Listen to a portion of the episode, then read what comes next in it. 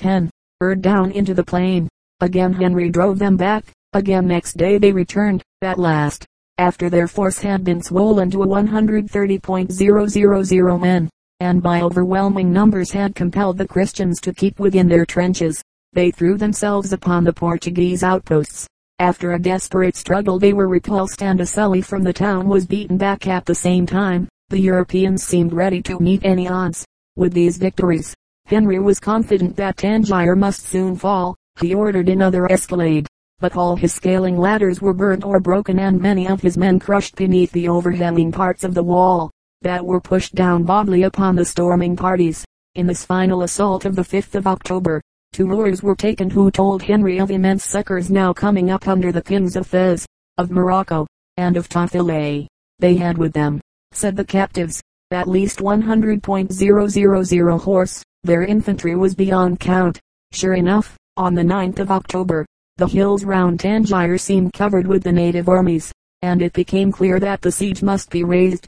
All that was left for Henry was to bring off his soldiers in safety. He tried his best. With quiet energy he issued his orders for all contingents. The marines and seamen were to embark at once. The artillery was given in charge of the marshal of the kingdom, Almada.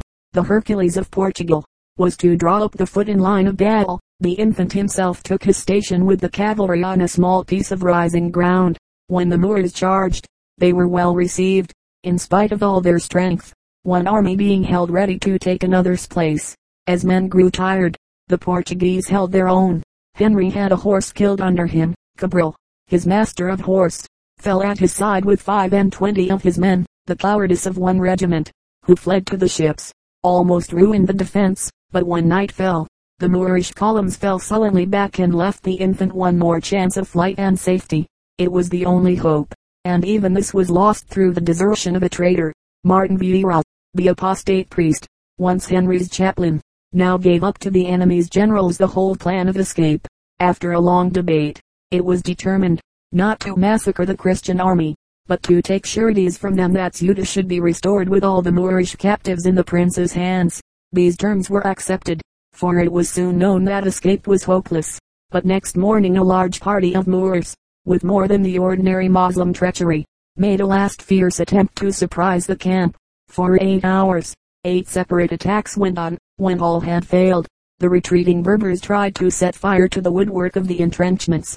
With the greatest trouble, Henry saved his timbers, and under cover of night fortified a new and smaller camp close to the shore. Food and water had both run short, and the besiegers, who were now become the besieged, had to kill their horses and cook them, with saddles for fuel.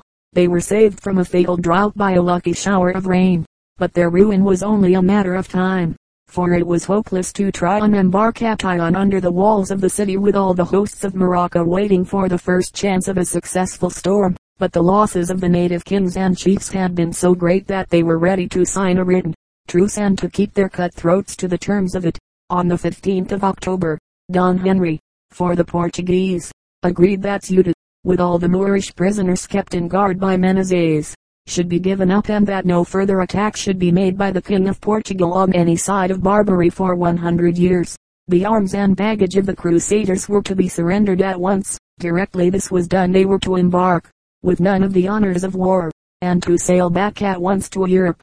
Don Ferdinand was left with twelve nobles as hostages for the treaty till Ceuta was restored. On the other side Zilabenzila's eldest son was all the security given. Even after this, a plot was laid to massacre the Christian dogs as they passed through the streets of Tangier.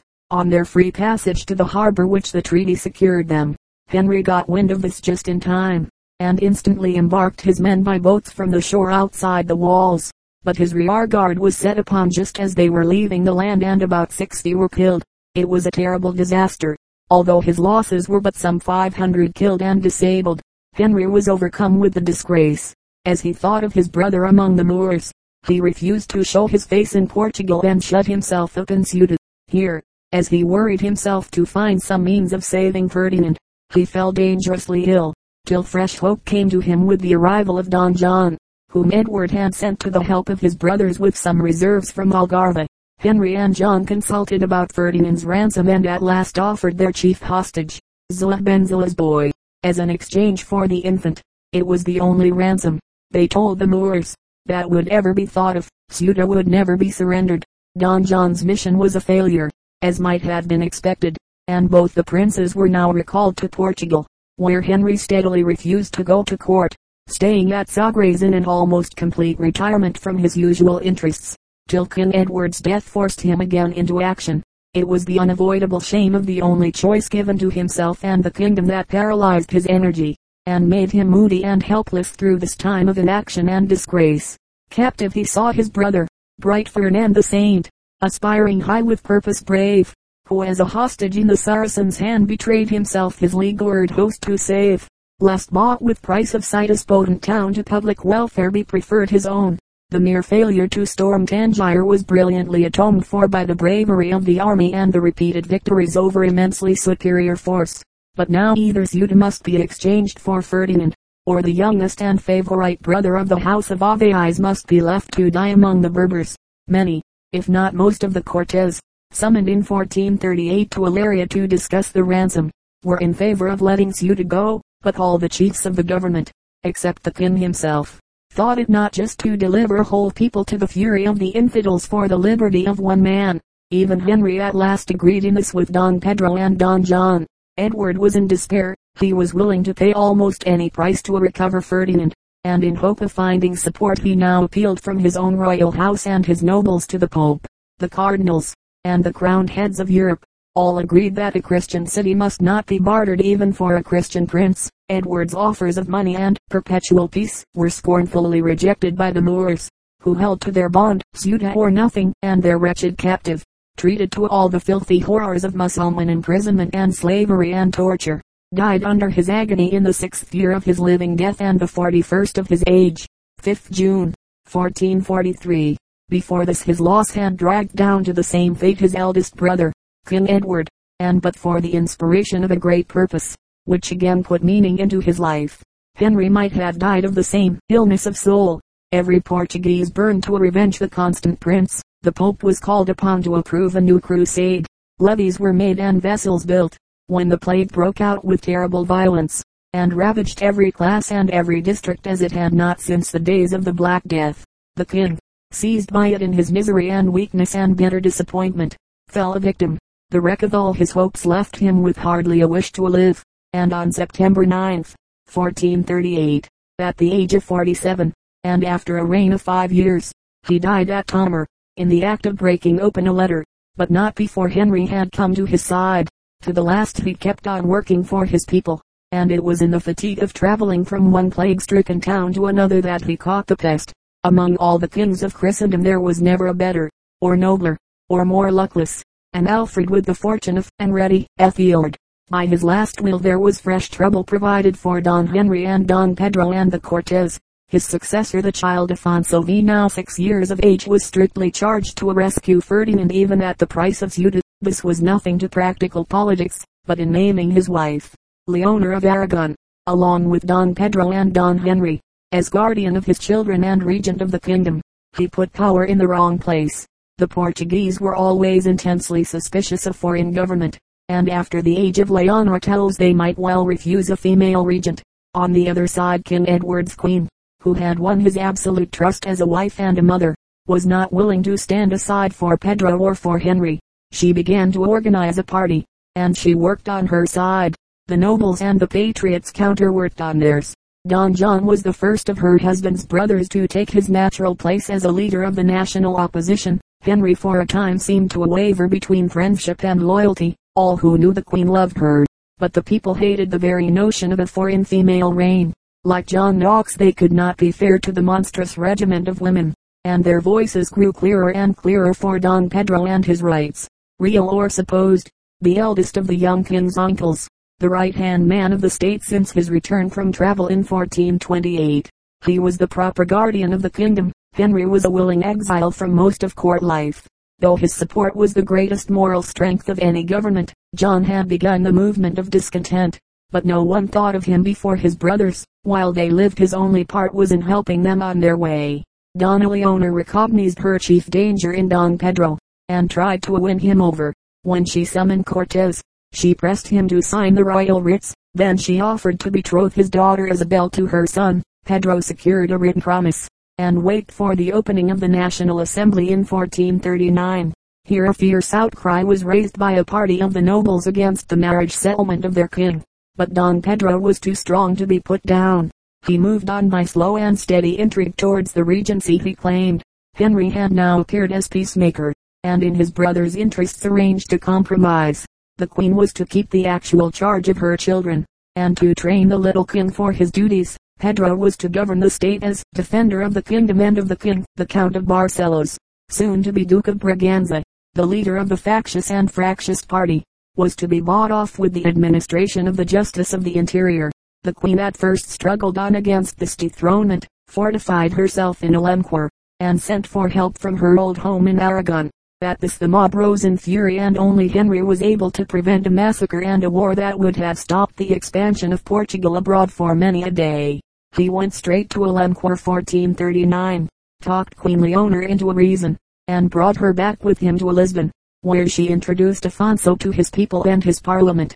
For another year Henry stayed at court, completing his work of settlement and reconciliation, and towards the end of 1440 that work seemed fairly safe.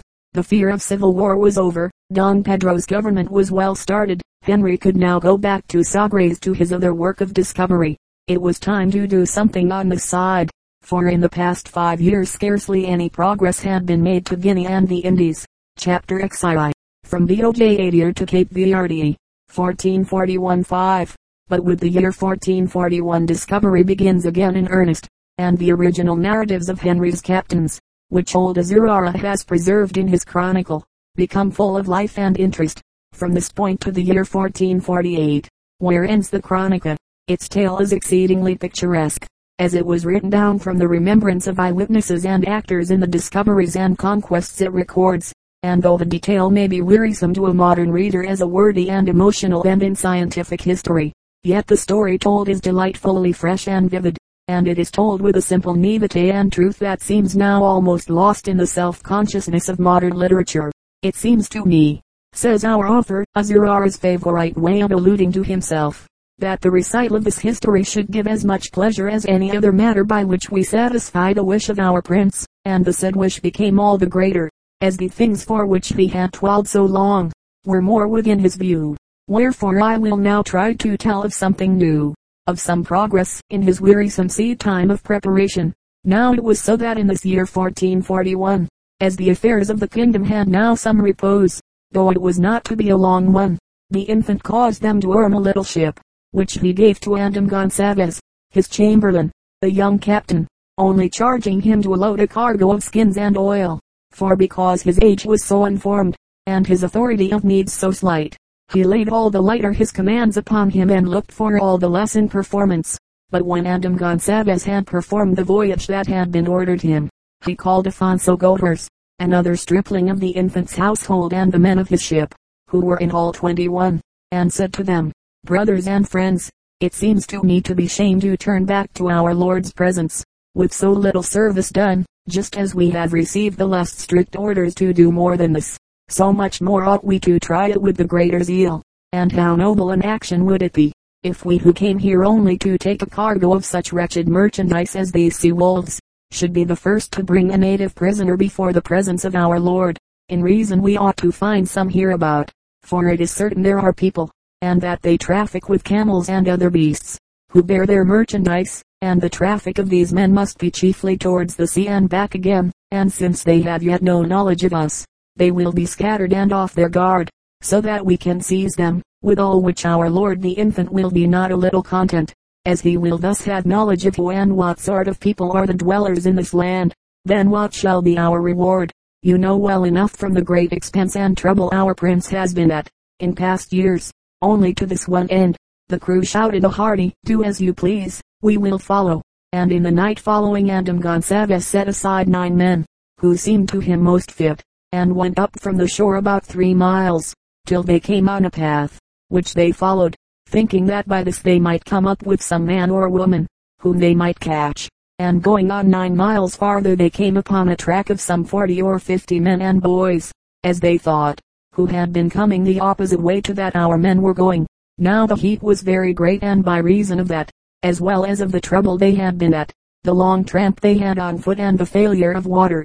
Andam Gonsalves saw the weariness of his men, that it was very great. So let us turn back and follow after these men, said he, and turning back toward the sea, they came upon a man stark naked, walking after and driving a camel, with two spears in his hand, and of our men, as they rushed on after him, there was not one who kept any remembrance of his great weariness. As for the native, though he was quite alone, and saw so many coming down upon him, he stood on his defense, as if wishing to show that he could use those weapons of his, and making his face by far more fierce than his courage was warrant for.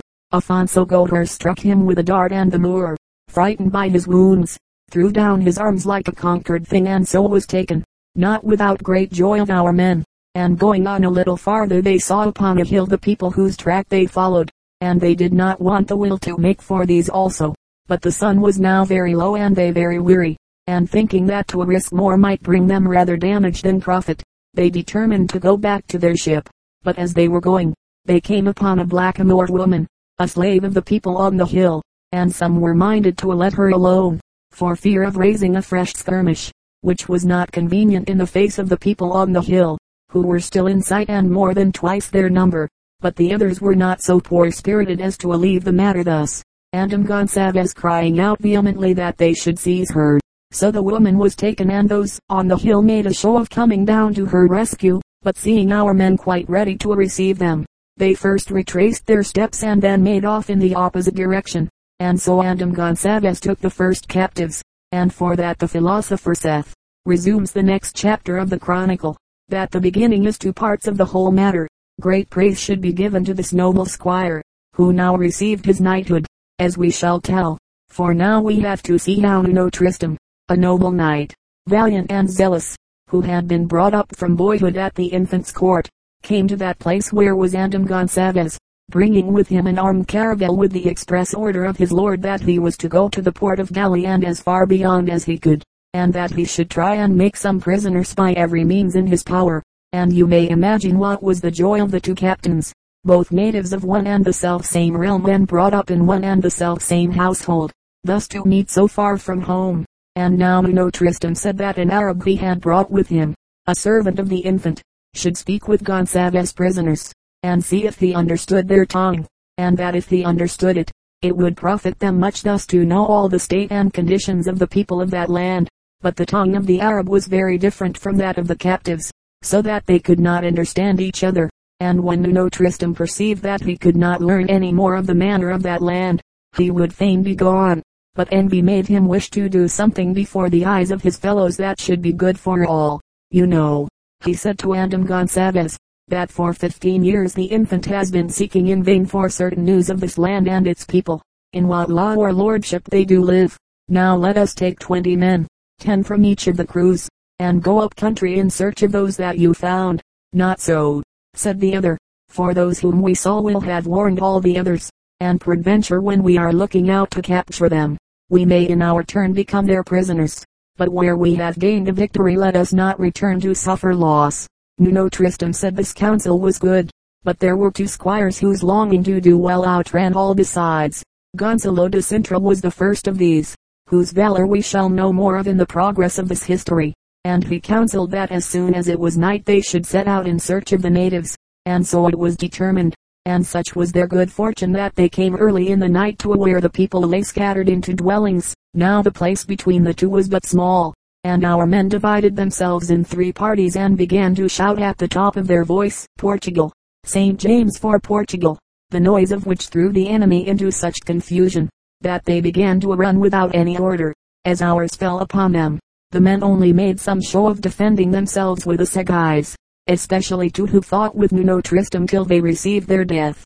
Three others were killed and ten were taken, of men, women, and children, but without question, many more would have been killed or taken if all our men had rushed in together at the first, and among those who were taken was one of their chiefs, named Otahue, who showed full well in his face that he was nobler than the rest.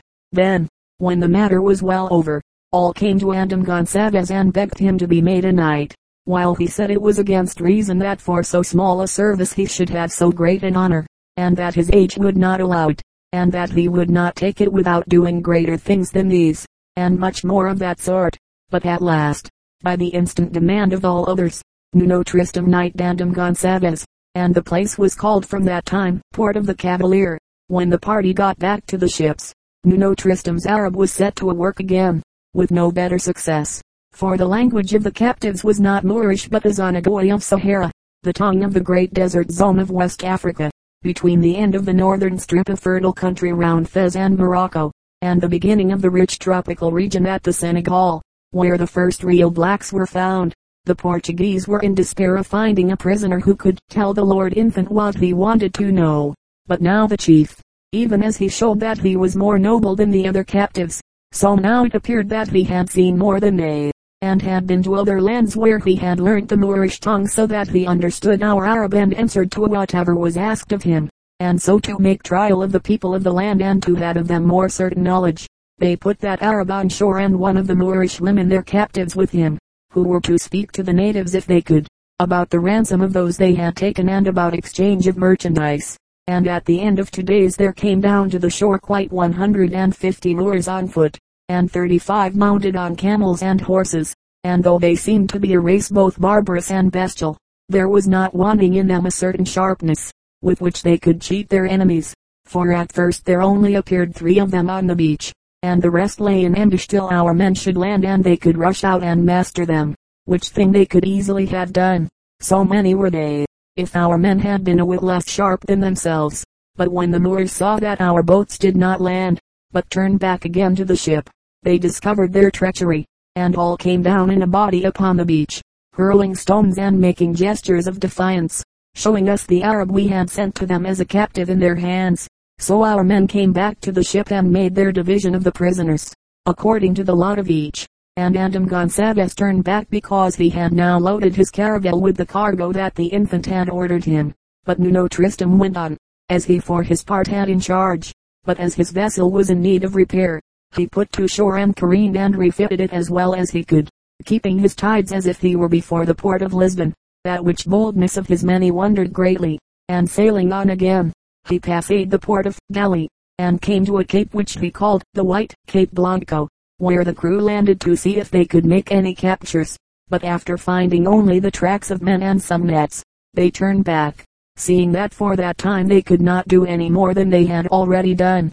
Andam Gonçalves came home first with his part of the booty and then arrived Nuno Tristam, whose present reception and future reward were answerable to the trouble he had borne like a fertile land that with but little sowing answers the husbandman, the chief, or cavalier, as he is called, whom Andam Gonçalves brought home was able to make the infant understand a great deal of the state of that land where he had been, though as for the rest, they were pretty well useless, except as slaves, for their tongue could not be understood by any other Moors who had been in that land.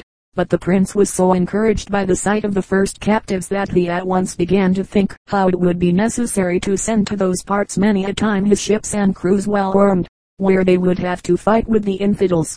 So he determined to send at once to the Holy Father and ask of him that he should give him of the treasures of Holy Church, for the salvation of the souls of those who in this conquest should meet their end. Pope Eugenius IV, then reigning, if not governing, in the great apostolic see of the West, answered this appeal with great joy and with all the rhetoric of the papal register, as it hath now been notified to us by our beloved son Henry, Duke of Viseu, Master of the Order of Christ, that trusting firmly in the aid of God, for the confusion of the Moors and enemies of Christ in those lands that they have desolate, and for the exaltation of the Catholic faith, and because that the knights and brethren of the said order of Christ against the said Moors and other enemies of the faith have waged war with the grace of God, under the banner of the said order, and to the intent that they may bestir themselves to the said war with yet greater fervor, we do to each and all of those engaged in the said war, by apostolic authority and by these letters, grant full remission of all those sins of which they shall be truly penitent at heart and of which they have made confession by their mouth, and whoever breaks, contradicts, or acts against the letter of this mandate, let him lie under the curse of the Almighty God and of the blessed apostles Peter and Paul, and besides, adds the chronicle, rather quaintly, of more temporal and material benefits. The infant Di Pedro, then regent of the kingdom, gave to his brother Henry a charter, granting him the whole of the fifth of the profits which appertained to the king, and, considering that it was by him alone that the whole matter of the discovery was carried out at infinite trouble and expense. He ordered further that no one should go to those parts without D. Henry's license and express command. The Chronicle, which has told us how Andem Gonsalves made the first captives, now goes on to say how the same one of the prince's captains made the first ransom, for the captive chief, that cavalier of whom we spoke.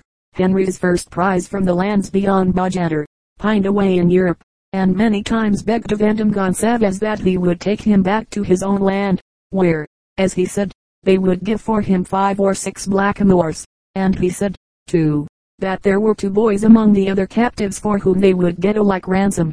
So the infant sent him back with Gonsalves to his own people, as it was better to save ten souls than three, for though they were black, yet had they souls like others, all the more as they were not of Moorish race but heathen and so all the easier to lead into the way of salvation. From the Negroes too it would be possible to get news of the land beyond them, for not only of the Negro land did the infant wish to know more certainly, but also of the Indies and of the land of Prester John. So Gonsalves sailed with his ransom, and in his ship went a noble stranger, like Vallarte the Dane, whom we shall meet later on, one of a kind which was always being drawn to Henry's court. This was Balthasar the Austrian, a gentleman of the emperor's household, who had entered the infant's service to try his fortune at Ceuta, where he had got his knighthood, and who now was often heard to say that his great wish was to see a storm, before he left that land of Portugal, that he might tell those who had never seen one what it was like, and certainly his fortune favored him, for at the first start, they met with such a storm that it was by a marvel they escaped destruction. Again they put out to sea, and this time reached the Rio d'Ouro in safety, where they landed their chief prisoner, very well vested in the robes that the infant had ordered to be given him, under promise that he would soon come back and bring his tribe with him. But as soon as he got safely off, he very soon forgot his promises, which Andam Gonsalves had trusted, thinking that his nobility would hold him fast and not let him break his word. But by this deceit all our men got warning that they could not trust any of the natives save under the most certain security. The ships now went 12 miles up the Rio d'Ouro, cast anchor, and wait seven days without a sign of anybody.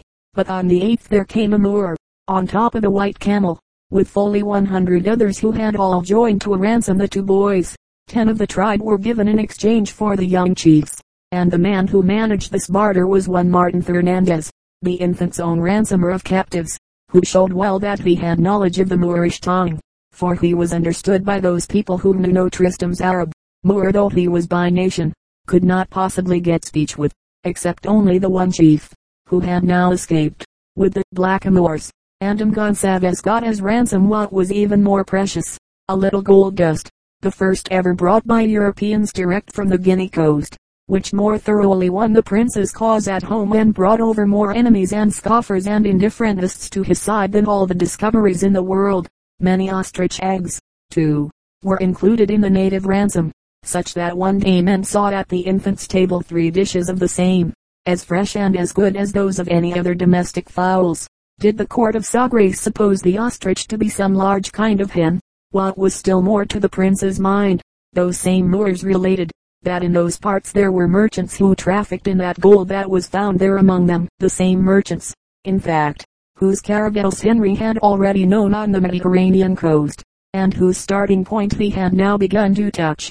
Ever since the days of the first caliphs, the Sahara commerce had gone on under the control of Islam. For centuries these caravans had crossed the valleys and plains to the south of Morocco and sold their goods pepper, slaves, and gold dust in Moslem Ceuta and Moslem Andalusia. Now, after 700 years of monopoly, this Moslem trade was broken in upon by the Europeans, who, in 50 years' time, broke into the greater monopoly of the Indian seas. When Diego sailed from Lisbon to Malabar 1497-9, next year 1443 came Nuno Tristram's turn once more.